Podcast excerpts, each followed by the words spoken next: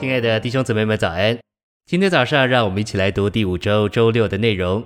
今天的经节是腓立比书一章十九节，这是借着耶稣基督之灵全备的供应，终必叫我得救。四章十一到十三节，我已经学会了，无论在什么境况，都可以知足。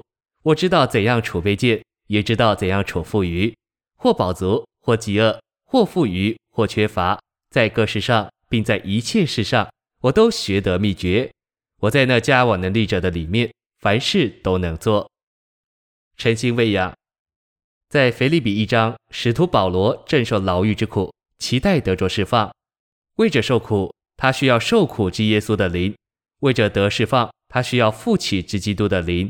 耶稣基督之灵全备的供应，乃是那时他面对他的光景所需要的一切。耶稣基督的灵是全备的供应。全备的供应这词的原文是指歌咏团的首领供应团员所需的一切。耶稣基督包罗万有之灵，这全备的供应乃是为着我们活耶稣基督而显大他。我们先活基督，然后我们就显大他。当保罗在罗马监狱里，他没有羞辱基督，反而借着每日活基督而显大基督。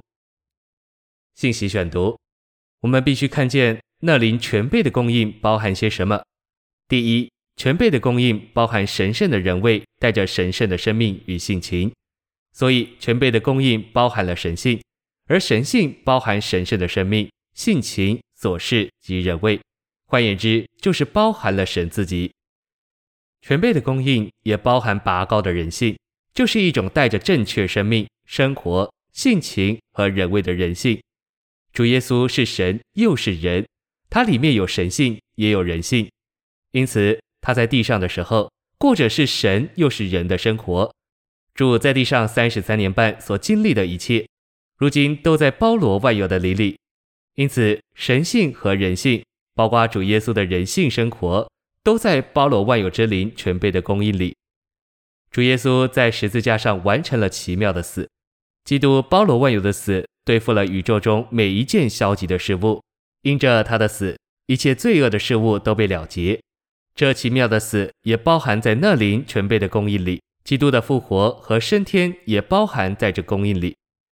那灵全备的供应也包含神圣的属性和人性的美德。神是爱，也是光，是圣别的，也是公义的。这些乃是神的属性。此外，为人的基督还有一切人性的美德。神圣的属性和人性的美德都在耶稣基督包罗万有的灵里。我们每日所需要的服从与爱。在那林全备的供应里也找得到。虽然圣经吩咐做妻子的要服从丈夫，做丈夫的要爱妻子，但实际上我们凭自己既没有真正的服从，也没有真正的爱。我们不但没有服从，反而有背叛；我们不但没有正确的爱，反倒有失衡、弯曲的爱。当我们享受那林全备的供应时，就不知不觉得享这供应里的成分。例如，我们会爱别人。却不觉得我们在爱人，照样我们服从人，自己却不知道。真实的爱与真实的服从，总是自自然然、不知不觉的。谢谢您的收听，愿我们一同享受耶稣基督之灵全备的供应。我们下周再见。